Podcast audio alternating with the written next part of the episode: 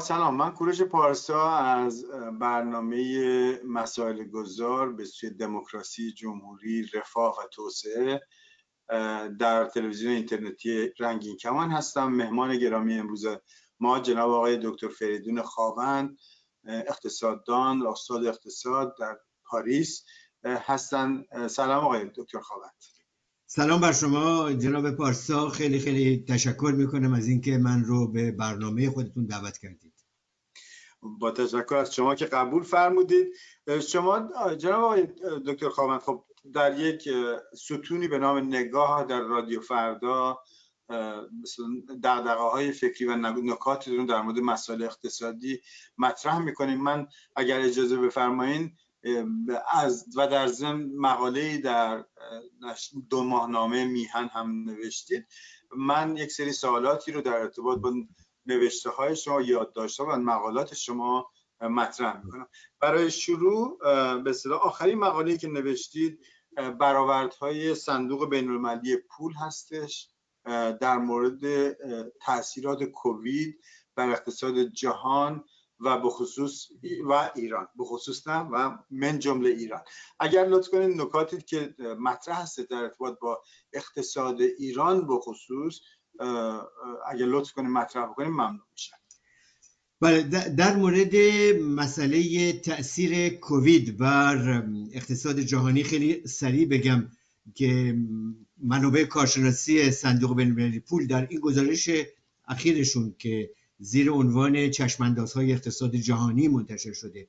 می‌گویند که در واقع این یک بحرانی هست سختترین بحران هست بعد از بحران سال 1929 که می‌دونین مهمترین زمین لرزه اقتصاد آزاد اقتصاد سرمایهداری هست در دو قرن اخیر.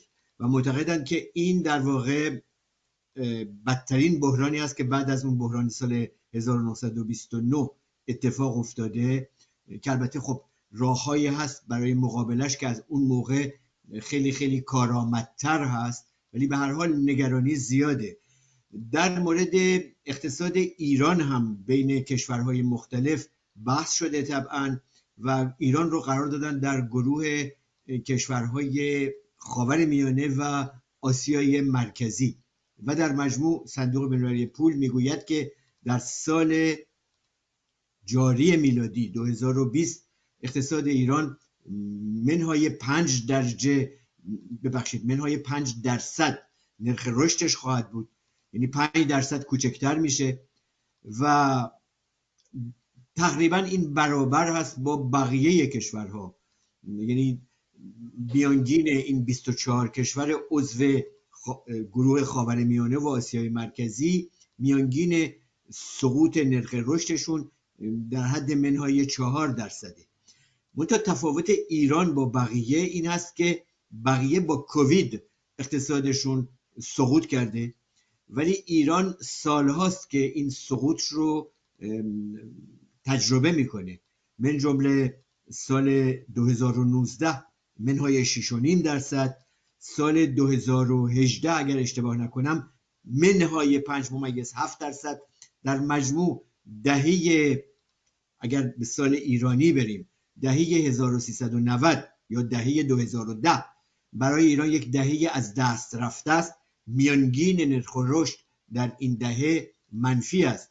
و یک نکته دیگری که در مورد ایران بسیار جلب توجه می‌کنه نرخ تورم است. و نرخ تورم ایران سی درصده. البته فقط دو کشور از بین این گروه 24 نفر 24 کشور از ایران نرخ تورمشون بالاتره که یکی سودان هست یکی لبنان. که شرایط خاصی دارن. اگر این دو کشور رو کنار بذاریم بقیه کشورها تورمشون رو مهار کردن. به عنوان نمونه امارات متحده عربی نرخ تورمش منهای یک ممیز دو درصده. یا عراق صفر ممیز هشت درصده. یا قطر چیزی در همین حدوده. حتی فکر کنم منفی منهای دو درصده. شما می‌بینید که کشورهایی که در همسایگی ایران هستند حتی قیمت ها سیر نزولی دارند یا اینکه ثابت موندن. کشوری مثل عراق قیمتاش رو ثابت نگه داشته. ایران حتی بر اساس آمار رسمی چون این آمار رو صندوق بین‌المللی پول از منابع رسمی ایران گرفته. سی درصد نرخ تورم و صندوق میگه که سال آیندم یعنی 2021 باز تکرار میشه.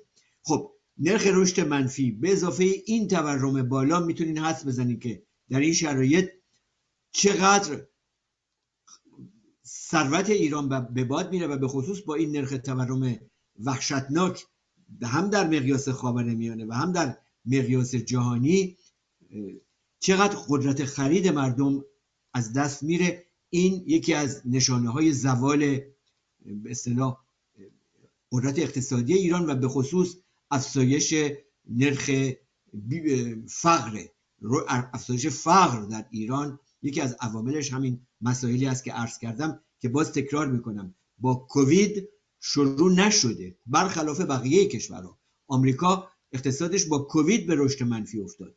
اروپا هم همینطور. کشورهای همسایه ایران هم همینطور. ایران قبل از کووید دچار رشد منفی بود بله. خب واقعا بیکاری آیا نرخ بیکاری یک آمار رسمی و غیر رسمی بخصوص بر اثر داستان کووید شماره هایی رو می‌دادن. او چه شماره هایی به چه آماری به نظر شما قابل اتکاست و میشه مطرح کرد؟ ارز کنم که در مورد ایران یک نکته ای رو که باید حضورتون ارز کنم. صندوق بینالمللی پول میگه دوازده و نیم درصد. نرخ بیکاری در سال 2020 پیش بینی می‌کنه. مرکز آمار ایران گزارشی منتشر کرده که در این گزارش می‌گوید نرخ بیکاری ایران در تابستان امسال یعنی سال 99 معادل در واقع 2020 در تابستان سال 99 نسبت به تابستان سال 98 پایین رفته و از ده و نیم درصد از نسبت به پارسال رسیده به نه و نیم درصد. و این خیلی شگفت آوره چگونه ممکنه کشوری که نرخ رشد منفی داره. اون هم با این شدت. و به این سرعت کوچک میشه آمار بیکاریش پایین میاد. نرخ بیکاریش پایین اومده. از حتی از خیلی از کشورهای پیشرفته در حال حاضر بهتره. خب اولا آمارای ایران رو بهش نمیشه اطمینان کرد. خود مقامات جمهوری اسلامی خیلی در این زمینه تاکید می‌کنه منتها یک نکته است که باید روش تاکید کرد که مسئله ایران این هست که نرخ مشارکت در بازار کار در ایران پایین اومده. و این رو در گزارش مرکز آمار هم میگه. نرخ ببینید جمعیت فعال در ایران شامل کسانی هست که کار می‌کنند به اضافه کسانی که بیکارند و به دنبال کار میگردند. اینها رو اگر بر جمعیت کل به اصطلاح جمعیت بالای 15 سال تقسیم بکنیم میشه نرخ مشارکت در ایران. در همین گزارش مرکز آمار می‌بینیم که علت پایین اومدن نرخ بیکاری این هست که نرخ مشارکت در ایران پایین اومده. یعنی گروهی اصولا خودشون رو از بازار کار کنار کشیدن. نه تنها جزء جمعیت شاغل نیستند بلکه حتی دنبال کار نمیگردن به چنان درجه ای از نومیدی رسیدن که خودشون رو از بازار کار رفتن. شمارشون هم بر اساس آخرین آماری که دادن حدود یک میلیون و نیم نفره. یعنی در اثر کووید بر اساس آمار رسمی جمهوری اسلامی یک میلیون و نیم به جمعیت بیکاران کشور افزوده شده. خب این رو هم اگر به اونها اضافه بکنین همین آماری رو میگه که بانک صندوق بین‌المللی پول میگه 12.5 درصد که تازه به نظر من این هم خوشبینانه است. شما اگر کسانی رو که بگی محاسبه بکنین کسانی که از کار خودشون رو ول کردند و پرداختند. مثلا دکترا دارن مهندسند ولی مثلا راننده تاکسی هن. یا در آژانس های معاملات ملکی کار می‌کنن. خب این که کار نیست.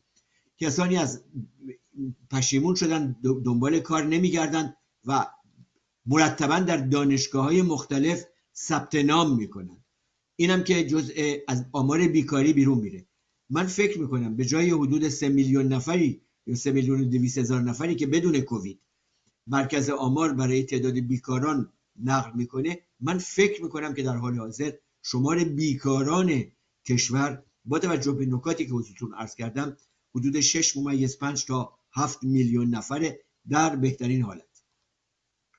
بله. خب در ادامه مقاله نوشتید در مورد کشمکش درون دولت در مورد در مدیریت بازار ارز. که یک طرف یک, یک جناح شاید داره میگه باید صحبت بود 50 میلیون دلار در روز که بعدا بکنم شاید نف کردن نمی‌دونم می‌کنن یا نه ولی یه بخشی نمی‌خواد این کارو بکنه.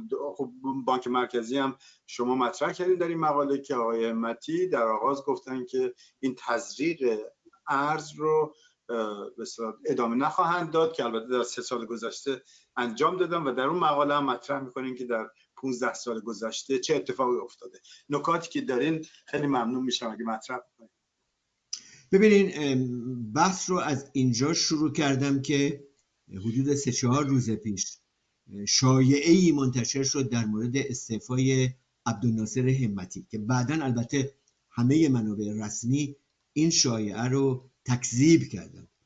و به نظر میاد که آقای همتی همچنان رئیس کل بانک مرکزی هست. منتها طرح این شایعه در محافل اقتصادی و بخشی از محافل سیاسی تهران به خودی خود نشون میده که اختلاف نظرهایی است در درون دولت. یا بهتر بگم بین دولت و بانک مرکزی بر سر چگونگی مدیریت بازار ارز همطور که در این مقالم نوشتم طی حدود سی سال گذشته کار بانک مرکزی الان اون ده سال اول رو به دلیل انقلاب و جنگ کنار می‌ذارم. ولی طی سی سال بعد از جنگ عراق با عراق اتفاقی که میافتاد اینه که اصولا بانک مرکزی جمهوری اسلامی یا دولت جمهوری اسلامی از دلارهای نفتی استفاده می‌کردن برای اینکه نرخ ارز رو ثابت نگه دارن یا از پیشروی واقعیش جلوگیری بکنن چرا این کار رو می‌کردن؟ دلیلش این بود که این برای اونها با توجه به اینکه بخش بزرگی از کالاهای مورد نیاز مردم از خارج تامین میشه با دلار گران در واقع ببخشید با دلار ارزان با دلار ارزان و ریال بالا میشه کالاها رو ارزونتر وارد کرد از خارج. این یک رابطه است بین به اصطلاح ارزش پول که هرچه ارزش پول بالاتر باشه قیمت کالاهای وارداتی ارزونتر میشه. و این کار رو می‌کردند مدام ارز به بازار تزریق می‌کردند. و تا جایی که بعضی مواقع ما می‌دیدیم چند ماه حتی دو سه سال قیمت ارز رشدش خیلی خیلی ملایم بود نسبت به وضعیت اقتصادی کشور. و یک دفعه فنر ارز رها می‌شد. مثلا از 100 تا می‌شد 500 تا از 500 تا می‌شد 1000 تا از 1000 تا می‌شد 2000 تا. و ما طی این مدت مدام شاهد این نوسان های شدید بودیم که به اقتصاد خیلی ضربه می‌زنه. خب آقای همتی خودش میگه در 15 سال گذشته 280 میلیارد دلار ارز به بازار تزریق کرده تا قیمت دلار رو ثابت نگه داره و بعد میگه ما قیمت دلار رو که ثابت نگه می داشتیم این باعث می شد کسانی این دلارهای ارزان مصنوعا ارزان نگه داشته شده رو بخرن و این رو خرج پرداخت معاملات ملکیشون بکنن در خارج و از جمله اسم کانادا رو میاره و می‌گوید ما وقتی که تصمیم گرفتیم دیگه ارز به بازار تزریق نکنیم و قیمت ارز بالا رفت اومدم به ما گفتن این کار رو کردیم ما دیگه نمی‌تونیم قسط خونه هامون رو در کانادا یا جاهای دیگه بپردازیم. مسئله بر سر اینه که برخلاف اون چیزی که آقای همتی میگه که ما دیگه ارز به بازار تزریق نمی کنیم آقای روحانی بهش دستور داد که این کار رو ادامه بده. چرا؟ چون آقای روحانی از این میترسه که ارز که حالا شده حدود بالای 32 هزار تومن اگر این کار رو بانک مرکزی جمهوری اسلامی متوقف بکنه و بازار بفهمه که بانک مرکزی دیگه چیزی در چنته نداره یا نمی‌خواد دیگه ارز به بازار بریزه اون موقع ممکنه سرعت اوجگیری نرخ ارز بره به طرف 40 هزار تومن و 50 هزار تومن و زمانی که آقای روحانی ساختمان پاستور رو ترک می‌کنه از ریاست جمهوری کنار میره یک دفعه ارزی نرخ ارزی داشته باشیم در حد بسیار وحشتناک که طبعا به تورم هم دامن می‌زنه. و همونطور که دیدیم طی چند روز اخیر اعلام شد که بانک مرکزی هر روز 50 میلیون دلار به بازار میریزه و حتی روز شنبه روز اولی که تصمیم ببخشید روز روز دوشنبه 83 میلیون ریختن به بازار و بعد دارن ادامه میدن. و شگفت آور اینه که با توجه به تزریق ارز به بازار باز دلار در حال افزایش قیمتش. یعنی بازار احساس کرده که اگر بانک مرکزی بخواد ادامه بده چون دیگه صادرات نفت نیست چون پول بخش بزرگی از صادرات غیر نفتی به کشور بر نمیگرده و تازه این مقدار هم باید صرف وارد کردن بشه چون کشور واردات می‌خواد. در نتیجه اگر بانک مرکزی بخواد ارز به بازار تزریق کنه و به این ترتیب بازار رو مدیریت بکنه باید از ذخایر ارزی ایران استفاده کنه و ذخایر ارزی ایران هم محدوده. سال پیش می‌گفتن 120 تا امسال منابع صندوق بین‌المللی پول میگن 76 میلیارد. که تازه بخش مهمی از این 76 میلیارد در خارج یعنی بلوک است. بانک مرکزی امکان دستیابی به این رو نداره و مبالغی هم که بانک مرکزی بهش دسترسی داره برای ایران از لحاظ اقتصادی ولی به خصوص از لحاظ امنیتی و سیاسی اهمیت داره. حالا چرا بانک مرکزی باید بیاد این پولا رو بریزه به بانک بازار ارز که نرخ ارز رو جلوش رو بگیره در حالی که می‌بینه که هر هر چقدر که این کارو می‌کنه نرخ ارز میره بالا. یعنی این پولش رو میرزه تو رودخونه. در نتیجه این مسائل هست در حال حاضر و هنوز برای اون تکلیفش روشن نشده. به همین علت که من فکر می‌کنم کشمکشی است در درون دستگاه اجرای جمهوری اسلامی در حالی که در مورد اینکه این بازار ارز متلاطم رو در شرایط پرتنش کنونی چگونه باید مدیریت کرد؟ خب یه مقاله دیگه هم نوشته بودین شاید ربط داره به این که این رو همینجا خوب بحث بکنیم. در مورد اینکه این پرواز دلار در ایران این تا کجا و تا چند؟ که البته بحث خیلی کلی هستش. اگر شما لطف کنید چون در این مقاله هم میگین ابر تورم رابطه با تورم هم داره. ابر تورم رو 50 درصد تورم ماهانه کنم تعریف کردید احتمال این برای ایران چی هستش به نظر شما؟ ببینین اصل در آغاز وقتی که نرخ ارز در ایران بالا میره عاملش تورمه. پولی که قدرت خریدش رو در درون از دست میده. به طور متوسط میانگین. اگر ما در تاریخ سی سال اخیر رو نگاه بکنیم نرخ تورم میانگینش در ایران چیزی از حدود 20 درصد. با یک ارزیابی خوشبینانه. بر اساس آمار رسمی. به نظر من بیشتره. ولی فرض کنیم 20 درصد. در منطقه دلار چون پول ایران با دلار عمدتا معاوضه میشه نرخ تورم حدود 3 درصده. ببخشید دو درصده. یا حتی کمتر. در میانگین جهانی نرخ تورم سه تا چهار درصده. در نتیجه در حالت عادی نرخ, تور... نرخ ارز در ایران باید پا به پای تفاوت بین نرخ تورم ایران و نرخ تورم در منطقه دلار تعدیل بشه. یعنی بالا بره. چون نمیشه که یک پولی که با این همه تورم روبروست مدام رابطش رو ثابت نگه دارین با پول دیگه ای که قدرت خریدش رو حفظ می‌کنه. عقل سلیم و علم اقتصاد به شما میگه که این باید تغییر کنه رابطش. همونطور که ارز کردم دولت جمهوری اسلامی برای جلوگیری از این تغییر پول میریخت به بازار. ارز میریخت به بازار. جلوی این تغییر طبیعی رو می‌گرفت. همه کشورها سعی می‌کنن که پولشون گرون نشه بتونن صادرات بکنن. ایران در واقع به واردات سوبسید می‌داد و میده در حال حاضر. و به کالا و به املاکی که ایرانی های پولدار در خارج می‌خرن ایران یارانه پرداخت می‌کنه. این شگفته. یعنی مقدار اصراف نابودی اقتصاد ایران واقعا وحشتناکه.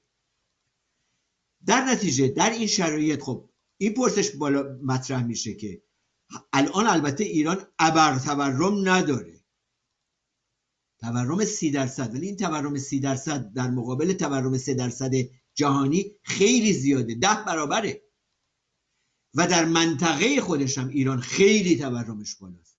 خب با این تورم اقتصاد ایران کجا میره؟ پول ایران کجا میره؟ ارزش پول ایران کجا میره؟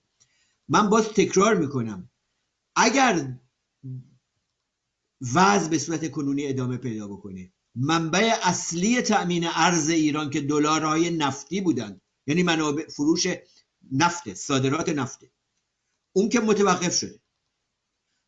همین 300 400 هزار بشکه هم که صادر میشه یا میره سوریه یا جاهای دیگه در ازایش ارز به کشور بر نمیگرده. حد اکثر تازه در اگر معجزه ای بشه ارزی هم به کشور برگرده چیزی حدود 3 تا 4 میلیارد دلار. اگر برگرده این از صادرات نفت. صادرات غیر نفتی ایران توی شش ماه گذشته 13 ممیز 5 میلیارد بوده.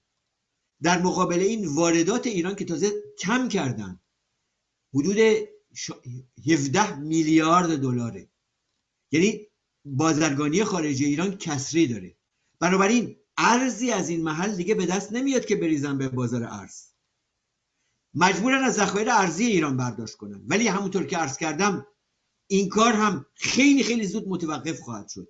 اگر بازار ارز بازیگران بازار ارز یا پسنداز کنندگان ایران یا کسانی که به هر دلیلی به ارز نیاز دارن از شرکت هایی که می‌خوان کار کنن نیاز به خرید تجهیزات دارن تا کسانی که بیمارن ولی منابع دارند می‌خوان برن خارج دنبال ارز میگردن.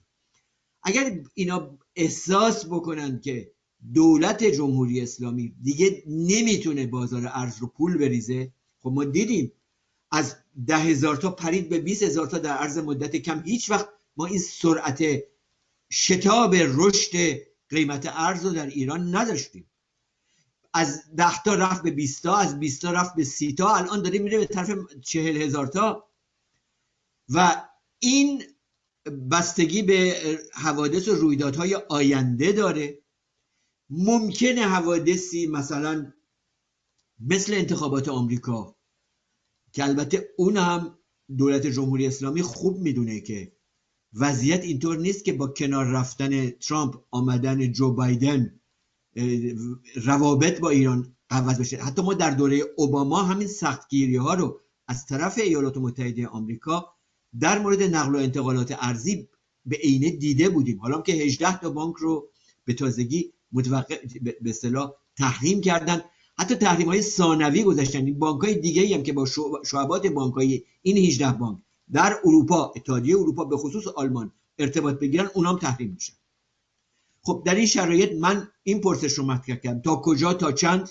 من فکر کنم وضع در صورتی که به صورت کنونی ادامه پیدا بکنه آش همین آشه و کاسه همین کاسه. مگر اینکه ایران بتونه درآمدهای ارزی حاصل از نفتش رو برگردونه که متاسفانه بخش بسیار بزرگی از بازارهای نفتی ایران از دست رفته. همین چینی که یک عده‌ای فکر کردن می‌خواد با ایران قرارداد ببنده و 25 ساله و نمی‌دونم 400 میلیارد دلار به ایران بیاره. چین خرید نفتش از ایران رو از 100 هزار بشکه در روز به 70 هزار بشکه در روز کاهش داده. می‌دونین جای ایران رو به کی داده؟ به عربستان سعودی و به آمریکا. نفت از آمریکا می‌خره چین. این واقعیتی است که الان در برابر ماست. اگر در این واقعیت تغییری به وجود نیاد و به خصوص اگر دولت جمهوری اسلامی نتونه نرخ تورمش رو کنترل بکنه همونطور که عرض کردم در بر همین پاشنه خواهد چرخید. خب در ادامه خب مقاله دیگه ای نوشتید در مورد بازارهای موازی و سخت بازی خب که ربط داره با این تورم با این تورم انتظاری این موقعیتی که وجود داره صدها هزار نفر می‌خوان پولشون رو قیمتش رو ارزشش رو حفظ بکنن. این رو اگه باز بکنین آیا از طرف دیگه بخش مالی خب با این بخش مالی آیا در به اصطلاح بازی های این سخت بازی های کلان مثلا این نوع رشد بازار سرمایه و بازار بورس و اینا آیا اونها هم رولی دارند؟ آیا این طبیعی هستش؟ البته می‌دونم سوالای متفاوتی می‌کنم ولی کنه داستان نگرانی مردم و حفظ ارزش پوله که به نظر شما بس اگه یک تحلیلی ازش ببینید خطرها و فرصتها رو در این مورد اگه بحث بکنین ممنون میشم. ببینین خودمون رو بگذاریم به جای کسانی که در ایران ریال دارن. حالا از کسانی هست که در بخش خصوصی به هر ترتیبی دامپروری های خودشون نساجی های خودشون واحدهای تولیدیشون رو نگه داشتن و به هر صورت می‌خوان گلیم خودشون رو از آب بیرون بکشن یا مواد اولیه می‌خوان یا کالاهای واسطه ای می‌خوان یا تجهیزات می‌خوان. اینا یه گروه. یه گروه دیگه کسانی از مردم عادی هن که ریال دستشون رو میسوزونه می‌خوان هر چه زودتر از شر این پول که از چشمشون افتاده این پول ارزشش رو در نگاه ملت ایران از دست داده. پول جمهوری اسلامی ارزش نداره. اونا می‌خوان از شر این پول راحت بشن.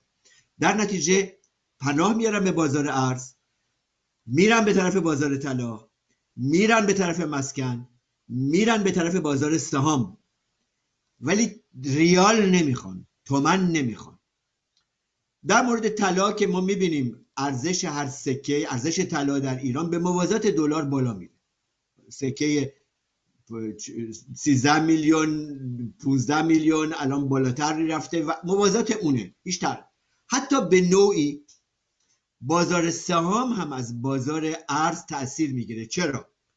چون کسانی که نمی‌تونن ارز بخرن یا بالاخره بازار ارز هم خرید و فروش مقدار امنیتی مشکلاتی داره. ولی می‌بینن که مثلا فلان کارخونه به هر حال این زمین داره ماشینالات داره. حالا ضرر میده ولی به هر حال یه چیزی سر جاش هست. قیمتش به تومن بوده الان قیمتش به دلار بالا میره. کارخونه های هستن که های تولیدی هستن که مثلا مثل پتروشیمی ها هنوز می‌تونن جنس بفروشن دلار دریافت می‌کنن. به هر حال یا مسکن اوجگیری مسکن در ایران وحشتناکه. خودتون رو یا من خودم رو می‌گذارم به جای پسنداز کنندگان به خصوص زوجهای جوانی که سرپناه می‌خوان. می‌دونین یعنی چی در ایران پسنداز کردن یک میلیارد تومن برای مردم عادی برای پسنداز کننده ها برای حقوق بگیرا برای کارگرا. وحشتناکه فرض می‌کنیم یک زوجی موفق میشه از این ور اون ور پول به دست بیاره وام بگیره پولش رو برسونه به, به یک میلیارد تومن می‌دونید الان یک میلیارد تومن شما تقسیم بر دلار سی و دو هزار تومن بکنید ببینید چقدر دستتون میاد. من به یورو که حساب می‌کنم میشه 27 هزار یورو. 27 هزار یورو. یعنی صفر این. و اینها ببینید چجوری آمالشون رو از دست میدن. چه نگرانی هست. من اسم اینا رو می‌ذارم صفهای تشویش. صف می‌کشن ارز بخرن. صف می‌کشن طلا بخرن صف می‌کشن سهام بخرن. بعد می‌بینن که از این بازار مقدار صف فروشنده ها نمی‌دونن مردم نمی‌دونن که سهام چیه. از یه صف میرن به صف دیگه. به قدری ملت ایران گرفتار شدن. و تازه ما داریم از کسانی صحبت می‌کنیم که پسندازی دارند و با این پسندازشون میرن به طرف این بازارها. بذاریم خودمون رو جای کسی که در ایران حداقل دستمزد رو دریافت می‌کنه. حداقل دستمزد به صورت رسمی. یک میلیون یک میلیون و هزار تومانی اگر به این حق مسکن رو اضافه بکنین حق اولاد رو اضافه بکنین سابقه کار میشه دو میلیون و هشتصد هزار تومن. دو میلیون و هشتصد هزار تومن یعنی 90 یورو 95 یا 90 95 96 دلار. ایران دستمزدهاش آفریقایی شده. تازه ما از کسایی صحبت می‌کنیم که مشمول قانون کارن. الان در وضعیت طوری است که در خیلی از واحدهای تولیدی این حد اقل دستمزد رسمی رو کنار گذاشتن. میگن ما نرخهای توافقی میبندیم. اون موقع کارگرایی هستن که بهشون 700 هزار 800 هزار 900 هزار تومن در ماه حقوق میدن. یعنی برگشته به 20 دلار یا 30 دلار در ماه. بخش بسیار بزرگی از مردم ایران با این نرخ ارز قلتیدن به زیر خط فقر. جمهوری اسلامی رسما پذیرفته که 60 میلیون نفر از مردم ایران زیر خط فقر زندگی می‌کنند. چون بر اساس یارانه معیشتی که تازگی برقرار کرد قراره که به 60 میلیون یعنی به 20 میلیون ماهی معادل کالایی معادل 60 هزار تومن رو بدن. به 40 میلیون ببخشید به 20 میلیون 120 هزار تومن در ماه که میشه الان مثلا 3.5 دلار در ماه. به 60 به 40 میلیون بقیه 60 هزار تومن بدن. یعنی مثلا نزدیک دو دلار در ماه. کالا بدن به صورت کالایی. اصلا وضعیت دردناکیه. و این مسئله ارز که داریم در مورد صحبت می‌کنیم یکی از نشانه های فروغلتیدن ملت ایرانه در یک گردابی به نام فقر که این با سرعت الان تبدیل به واقعیت امروزی ایران شد. بعد خب، در مورد به اصطلاح فروریزی بازرگانی خارجی شما یک اشاره کوچیکی کردین. گفتین که شش ماه گذشته حدود 13 میلیارد دلار اگه اشتباه نکنم صادرات صادرات داشته حدود 17 میلیارد دلار هم واردات داشته توی سالهای 60 96 97 98 99 این روند رو چی می‌بینین؟ که البته بخشن خب تحریم هم روش تاثیر احتمالا داشته یک ارزیابی از این بدیم و تبعاتش رو بگین ممنون ببینین همونطور که خودتونم گفتین آمار بازرگانی خارجی ایران رو که گمرک منتشر کرده بازرگانی خارجی غیر نفتی. البته همونطور که عرض کردم نفت دیگه جنبه خیلی حاشیه‌ای داره. یه موقع نفت مهم بود توی اقتصاد ایران. الان بعد بازرگانی خارجی ایران رو همون غیر نفتی یا به اصطلاح غیر نفتی. چون مثلا بنزین رو غیر نفتی حساب می‌کنن. یا میعانات گازی رو غیر نفتی حساب می‌کنن. یا فراورده پتروشیمی رو غیر نفتی حساب می‌کنن خب از این مقوله بگذاریم. قبول کنیم. تعریف گمرک ایران رو از صادرات غیر نفتی. میگن 13 میلیارد یا حدود 13 میلیارد صادرات 17 میلیارد واردات در مجموع حجم بازرگانی خارجی ایران 30 میلیارده. و اگر مقایسه کنین با سال 98 و همینطور سال 97 فروریزیه. و به خصوص اگر مقایسه بکنین با اوائل دهه 90 که در اون موقع صادرات بازرگانی خارجی ایران نفتم توش بود. حدود 173 میلیارد بود. امسال حجم بازرگانی خارجی ایران اگر مثل شش ماه اول سال باشه و پایین تر نره در بهترین حالت 60 میلیارده. اوائل دهه 1190 توی محدوده 173 میلیارد دلار بود. یعنی حجم بازرگانی خارجی ایران یک سوم شده. و این یکی از نشانه های در واقع وضعیت وحشتناک اقتصادی ایران ره. چون کدوم کشور رو شما سراغ دارین که طی ده سال حجم بازرگانی خارجیش یک سوم بشه؟ خب این نشون میده که نه تنها صادرات ایران که دیگه نفت توش نیست بسیار کاهش پیدا کرده واردات هم سقوط کرده. ببینید واردات برای یک کشور مهمه. بخشی از رفاه یک مردم بخشی از رفاه آلمانی ها یا آمریکایی ها از طریق واردات تعمین میشه. مردم با, وارد، با کالاهای وارداتی زندگی می‌کنند و بخشش هم تجهیزاتی که مورد استفاده صنایع و بخش خدمات قرار می‌گیره خب کشور اگر وارداتش رو بهش فشار بیاره یعنی اصلا این کشور خوابیده.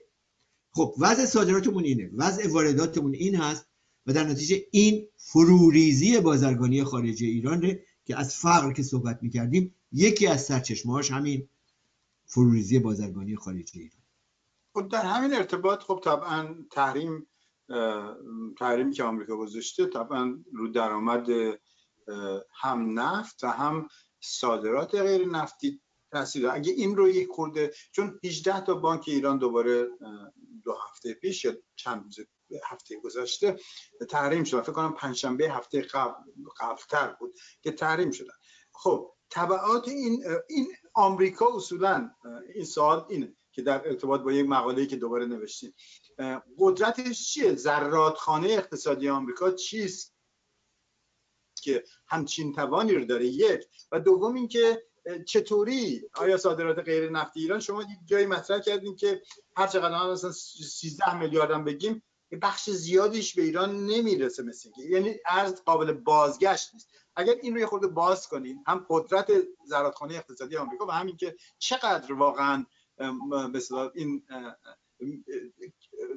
پول و ارز و دلار در هر صورت دست حکومت می‌رسه که الان شما گفتین 85 میلیون دلار یک روز مثلا تزریق کردن. وضعیت چطوری هستش از این ببینین اولا در مورد اینکه ایران اینجوری گرفتار تحریم شده و مسئله بزرگ اینه که چرا ایران به این سرنوشت دچار شده؟ چرا ایران نمی‌تونه رابطش رو با آمریکا به حالت عادی در بیاره؟ چرا هندی ها می‌تونن؟ چرا مکزیکی ها می‌تونن؟ چرا این همه کشور در دنیا با ایالات متحده آمریکا علا رغم اینکه کسی رئیس جمهورش باشه رابطه عادی دارن به رغم اختلافاتشون. چرا ایران به این روز افتاده؟ مسئله برجام رو وقتی که ما بررسی می‌کنیم اینه که بعد از اینکه برجام امضا شد آیت الله خمینی آیت الله خامنه ای گفت که این برجام فقط به ما اجازه میده ما نفت بفروشیم و در ازایش دلار بیاد. هیچ بخشی از سیاست های خارجی ایران تغییر نخواهد کرد. و در واقع زمینه این تحریم ها رو خود مقامات جمهوری اسلامی به وجود آورد. حالا پرسشی که مطرح میشه اینه که چگونه هست که ایالات متحده آمریکا می‌تونه این تحریم رو به یک کشور این تحریم رو تحمیل بکنه به یک کشور و به خصوص جلوی بقیه کشورها رو هم بگیره اجازه نده با ایران معامله بکنن. کما اینکه دیدیم موقعی که برجام امضا شد ده ها شرکت از بین معظمترین شرکت های دنیا به ایران رفتن. و بلافاصله وقتی که ترامپ اعلام کرد که از برجام خارج میشه همه این شرکت ها با عجله ایران رو ترک کردن. چرا این اتفاق افتاده ببینین مسئله اداره یک کشور شناخت واقعیت های بین و ایران جهل رهبری دستگاه رهبری ایران. باعث میشه که این واقعیت ها در نظر گرفته نمیشه. ایالات متحده آمریکا می‌تونه این کار رو بکنه. به دلیل اینکه به چند دلیل؟ اولا بازار ایالات متحده آمریکا بازار بسیار مهمیه. اگر بازار واردات آمریکا رو که واردات کالا و خدمات باشه ایالات متحده آمریکا هر سال 3200 میلیارد دلار واردات داره. چین به بازار ایالات متحده آمریکا بیش از هر چیز نیاز داره. اصلا چین چنان که قبلش ژاپن یا کره جنوبی با بازار ایالات متحده آمریکا به اینجا رسیدند. مصرف کنندگان آمریکایی در اختیارشون صدها هزاران کارخانه در دنیا برای مصرف کننده های آمریکایی کار می‌کنه این یک یکیست. مسئله دوم مسئله دلاره. دلار ایالات متحده آمریکا خیلی مشکل داره. در واقع یک زمانی دلار تنها پول معتبر دنیا بود الان در برابر دلار یورو هست ین ژاپن هست و فرانک سوئیس هست و بقیه پولا. ولی دلار همچنان مورد استفاده ترین سیال ترین نقد شونده ترین پول دنیاست. ببینین یک اشاره من چون بگم ذخایر ارزی بانک های مرکزی در دنیا. 62 درصد ذخایر ارزی بانک های دنیا با دلاره.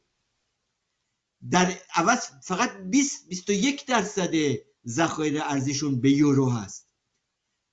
چهار درصد مثلا میشه به پوند بریتانیا. اگه به طرف یوان برین یک ممیز هشت درصد ذخایر ارزی بانک های مرکزی دنیا به پول چینه. در نتیجه شرکت هایی که احتیاج به بازار آمریکا دارن شرکت هایی که احتیاج به دلار آمریکا دارن برای معامله کردن اینها بلافاصله وقتی که ایالات متحده آمریکا تحریم می‌کنه مطمئنن آمریکا نه زیر دریایی میفرسته که اینا رو بمبارون بکنه نه هواپیما نه موشک نه بمب اتم. فقط و فقط میگه دیگه از دلار نمی‌تونید استفاده کنید این دلاران باید بره آمریکا از اونجا هست این مسئله تصویه انجام می‌گیره. بعد مثال شرکت توتال رو زدم فرانسوی. توتال فرانسوی رفت فاز 11 پارس جنوبی سرمایه گذاری کرد. در رأس یک کنسورسیومی که این قرار بود حدود اگر اشتباه نکنم 5 میلیارد دلار در این توسعه فاز 11 پارس جنوبی سرمایه گذاری بکنه. و شریک توتال هم ساینوپک چینی بود. خب بلافاصله وقتی که ترامپ اعلام کرد از برجام خارج میشه توتال ایران رو ترک کرد. چرا؟ برای که توتال ده میلیارد دلار دارایی در خاک ایالات متحده آمریکا. توتال فرانسوی. ده میلیارد دلار سرمایه در خاک آمریکا داره. توتال حدود تو صد تا کشور فعال بخش بزرگی از فعالیتش رو با دلار انجام میده. و تکنولوژی های آمریکایی رو مورد استفاده قرار میده. در نتیجه چرا توتال باید بیاد در ایران بمونه؟ مطمئنا از ایران فرار می‌کنه. و از اون مهمتر قول نفتی چین. قول نفت و گاز چین که ساینوپک چینی باشه. بلافاصله بعد از توتال از ایران رفت. در نتیجه حتی این بحثایی که مطرح کردن در مورد اینکه چین می‌خواد با ایران و متاسفانه عده‌ای هم از ایرانی ها در اپوزیسیون خارج به دام این مسئله افتادن و گفتن که چین نمی‌دونم می‌خواد ایران اگه چین می‌خواست ایران رو نجات بده الان نجات می‌داد. چینی ها در ایران سرمایه گذاری نمی‌کنن. شرکت های دست چندمشون که هیچ منافعی نه با دلار دارن نه با آمریکا به ایران میان. بنابراین در این شرایط چگونه ممکنه یک کشور سرنوشت اقتصادش سرنوشت جوونهاش سرنوشت آینده کشور رو به این ترتیب در یک دعوای به شدت بی سر و بی دلیل و فقط مسئله ترامپ نیست. از اول جمع... توی این چهل یک سال با کدوم یک از رؤسای جمهوری آمریکا ایران روابط عادی داشت؟ بنابراین این یک مشکل بسیار بزرگی است که بر سر راه ایرانه. و ایران برای با در نظر گرفتن کمترین درجه از منافع ملی ایران باید رابطهش رو با آمریکا عادی بکنه. خب خیلی ممنون از توضیحات مقصودتون. مقاله که در دو ماه نامه میهن نوشتین در مورد در مورد انحطاط اقتصادی فقر و آینده سیاسی. سیاسی ایران. خب مطبعا تو این بخش برنامه به زمین زیادی رو پوشش دادیم و شما نشون دادیم که چطوری این فقر بیشتر از 60 میلیون اگه اشتباه نکنم بخش زیادی از جامعه ایران زیر خط فقر هستن بخش زیادی زیر خط فقر مطلق هستن و طبعا تو مقاله مطرح می‌کنیم خب از یه طرف رابطه مستقیم بین انقلاب و فقر وجود نداره که مطرح کرد انقلاب 57 رو و بعد بعدش هم به دیدگاه شاید غلطی هستش دیدگاه مارکسیستی که این رو مستقیم می‌بینه. خیلی جاها شما گفتیم در فرانسه یکی از قوی ترین اقتصادهای دنیا بود که به اصطلاح اون جنبش 68ش اگه اشتباه نکنم شاید دارم اشتباه می‌کنم که اتفاق افتاد و بعد خب نکته اینه که خب ضمن اینکه یک مؤسسه بیمه اعتباری و ریسک که ریسک رو اندازه می‌گیره در فرانسه کنم شما اسمش رو من متاسف شدم کوفاس کوفاس. که مطرح می‌کنه که خب مثلا احتمال خیزش ها و مثلا اعتراضات اجتماعی خب طبعا بالا میره. و خب متوجه هستم که اینها ممکن خیزش بشه ولی نتیجتا اتفاقی نیفته. در تحلیل نهایی شما بحث می‌کنین و این را می‌خوام باز باز بکنم چون بحث سیاسیش که میگین که مطرح می‌کنیم که ایران احتیاج به جنبش عظیم فکری برای تغییر اساسی داره و جنبش مشروطیت رو مثال می‌زنیم و دموکراسی پیشرفت و امنیت. به ترتیبش متفاوت هستش. رو مطرح می‌کنه که. حالا اگه لطف کنین توضیح بدین چون به هر صورت این به شما مطرح می‌کنین که هژمونی فرهنگی رو نظام از دست داده.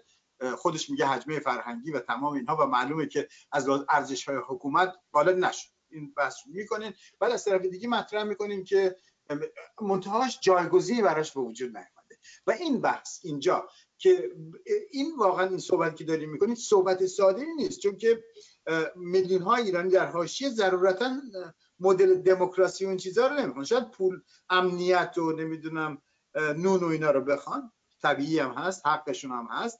ولی دموکراسی ممکنه. واسه همین اون بدیل فرهنگی خیلی مشکله و شما لطفا باز بکنین توضیح بدین و بحث خودتون مرسی.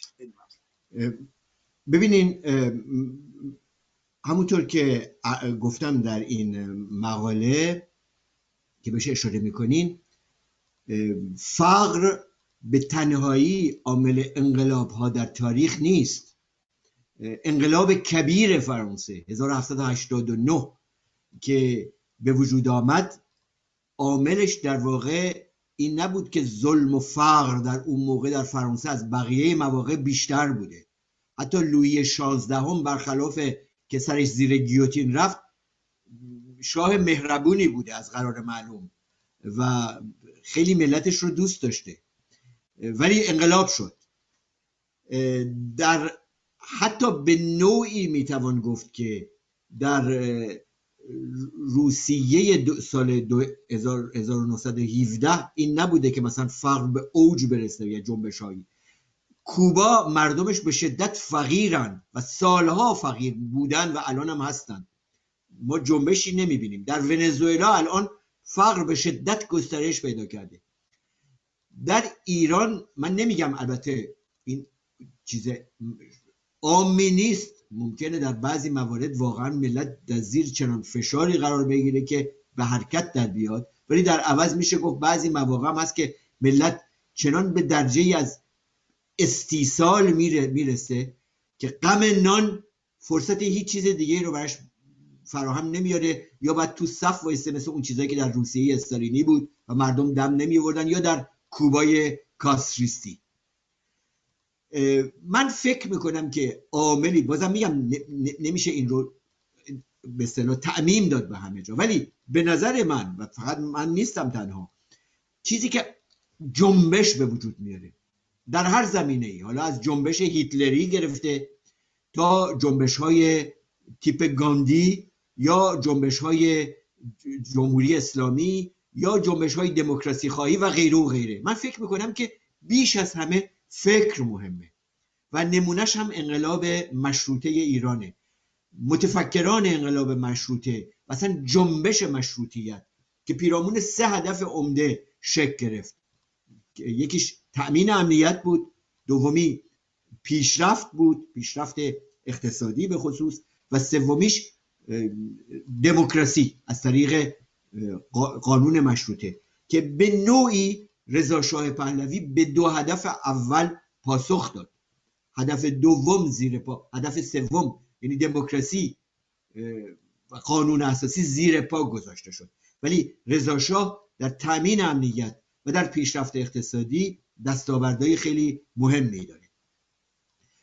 من این رو میگم, میگم که عامل در ایران فعلی یک نکته مسلمه جمهوری اسلامی به اون صورتی که به وجود آمد و با اون هدفهایی که در آغاز اعلام کرد از میان رفته. اینها به مردم قول حکومت صالحان داده بودند. یکی از دوزترین و مافیایی ترین نظام های سیاسی دنیا در ایرانه و کشور رو عقب برده از نظر فساد بیداد می‌کنه. حالا شما کشورهای فاسد در دنیا زیاد داریم. به نوعی میشه گفت جمهوری خلق چین کشور پاکی نیست ولی حداقل دستگاه رهبری چین می‌تونه به مردم چین بگه من شما رو از لحاظ اقتصادی به اینجا رسوندم. حالا فساد هم هست. حزب کمونیست چین به شدت فاسده. هم هم می‌دونن این ولی در ایران همه چیز فرو ریخته. جمهوری اسلامی آرمانهاش فرو ریخته. در عوض این یعنی در مقابل انبوه مخالفان جمهوری اسلامی هنوز در ارائه راه حل به ملت ایران. اینکه به ملت ایران اطمینان بدن اعتماد بدن هیچ توفیقی تا به حال نداشتن. نتوانستند فضای فرهنگی رو به سود خودشون عوض کنند اون چیزی که انقلاب اسلامی رو به پیروزی رسوند این بود که روشنفکران ایران از یک سو و محافل مذهبی از سوی دیگر از شهریور 20 تا انقلاب 57 زمینه فکری لازم رو فراهم آوردن برای انجام این انقلاب. حتی به نوعی میشه گفت که جمهوری اسلامی به خواستهای اونها تا اندازه زیادی جواب داد. اونها دشمن آمریکا بودن. جمهوری اسلامی دشمن آمریکاست. اونها دموکراسی های غربی رو بهش می‌گفتن دموکراسی بورژوایی. جمهوری اسلامی به این خواست پاسخ داد. اونها با کپیتالیزم مخالف بودن. جمهوری اسلامی کپیتالیسم رو کنار گذاشته اقتصاد دولتی داره و نمونهش رو می‌بینیم. اونم که میگن اینا لیبرالن اصلا نمی‌دونن لیبرالیزم چیه. جمهوری اسلامی لیبرال نیست. و غیره و غیره. در مورد جمهوری اسلامی پاسخ داد به بخش بزرگی از خواسته های جنبش روشنفکری ایران طی سالهای گذشته. حالا اگر قرار باشه ملت ایران از این گرداب وحشتناکی که درش گرفتار شده بیرون بیاد باید یک جنبش فکری تازه‌ای به وجود بیاد. و من گفتم که مهمترین شعار این جنبش فکری می‌تونه عادی شدن کشور بشه. ما تبدیل به یک کشور عادی قرن 21 بشیم و در یک کشور عادی قرن 21 دین از سیاست جداست. پیشرفت و ترقی جزء ضروریات. امنیت در درجه اول با اقتصاد و تکنولوژی حفظ میشه. ما تبدیل به یک کشور عادی جهان سومی بشیم. ببخشید دنیای قرن 21 بشیم. کشور عادی. ایران اگر اشتباه نکنم تنها تئوکراسی تنها نظام دین سالار دنیاست. و برای ملت ایران این اصلا حتی طرح قضیه وحشتناکه. ما ایران تنها نظام دین سالار چون عربستان سعودی که نظامش دین سالار نیست نظام قبیله بنابراین من فکر می‌کنم که این یک جنبش فکری که متاسفانه اپوزیسیون جمهوری اسلامی در تحققش به شدت شکست خورده. برای اینکه این اپوزیسیون تقسیم شده بین فرقه های مختلف که اغلب یک حرف رو می‌زنن. ولی شاید به دلیل خودبینی خودپسندی قدرت جمع شدن دور هم رو ندارن. و این مسئله بسیار بسیار مهمیه که باید حل بشه در ارتباط با اپوزیسیون خارج از ایران و در ارتباط با امواج شخصیت هایی که در ایران در همین راه به شکل بسیار متعالی در حال فعالیت است. فقط یه سال آخر یکی دو دقیقه بیشتر وقت نمونده. اینکه تو این عادی سازی فرضیه عادی سازی شما من دقت کردم پیشرفت بود امنیت بود عادی کردن روابط بود منافع ملی هم حتما هست ولی دموکراسی رو من ندیدم.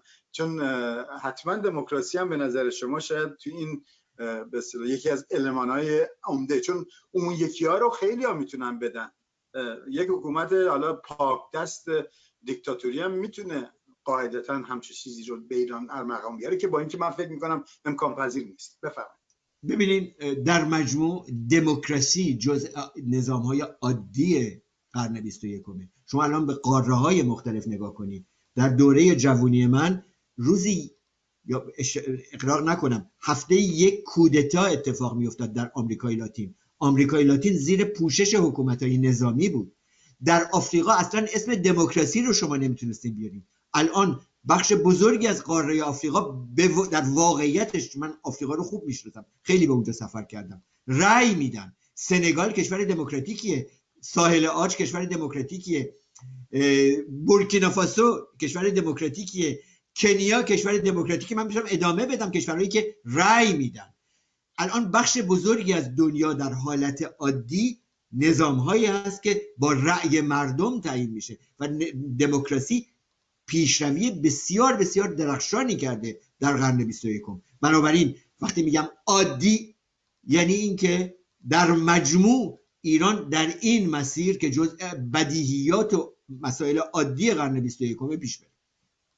با تشکر از توضیحی که دادیم و روشنگری که کردیم و این از این مصاحبه بسیار خوب متشکرم. امیدوارم در برنامه آینده دوباره در خدمتتون باشیم. من از شما تشکر می‌کنم از دعوتتون و خیلی خوشحالم که از طریق شما با هموطنانم صحبت کردم متشکرم.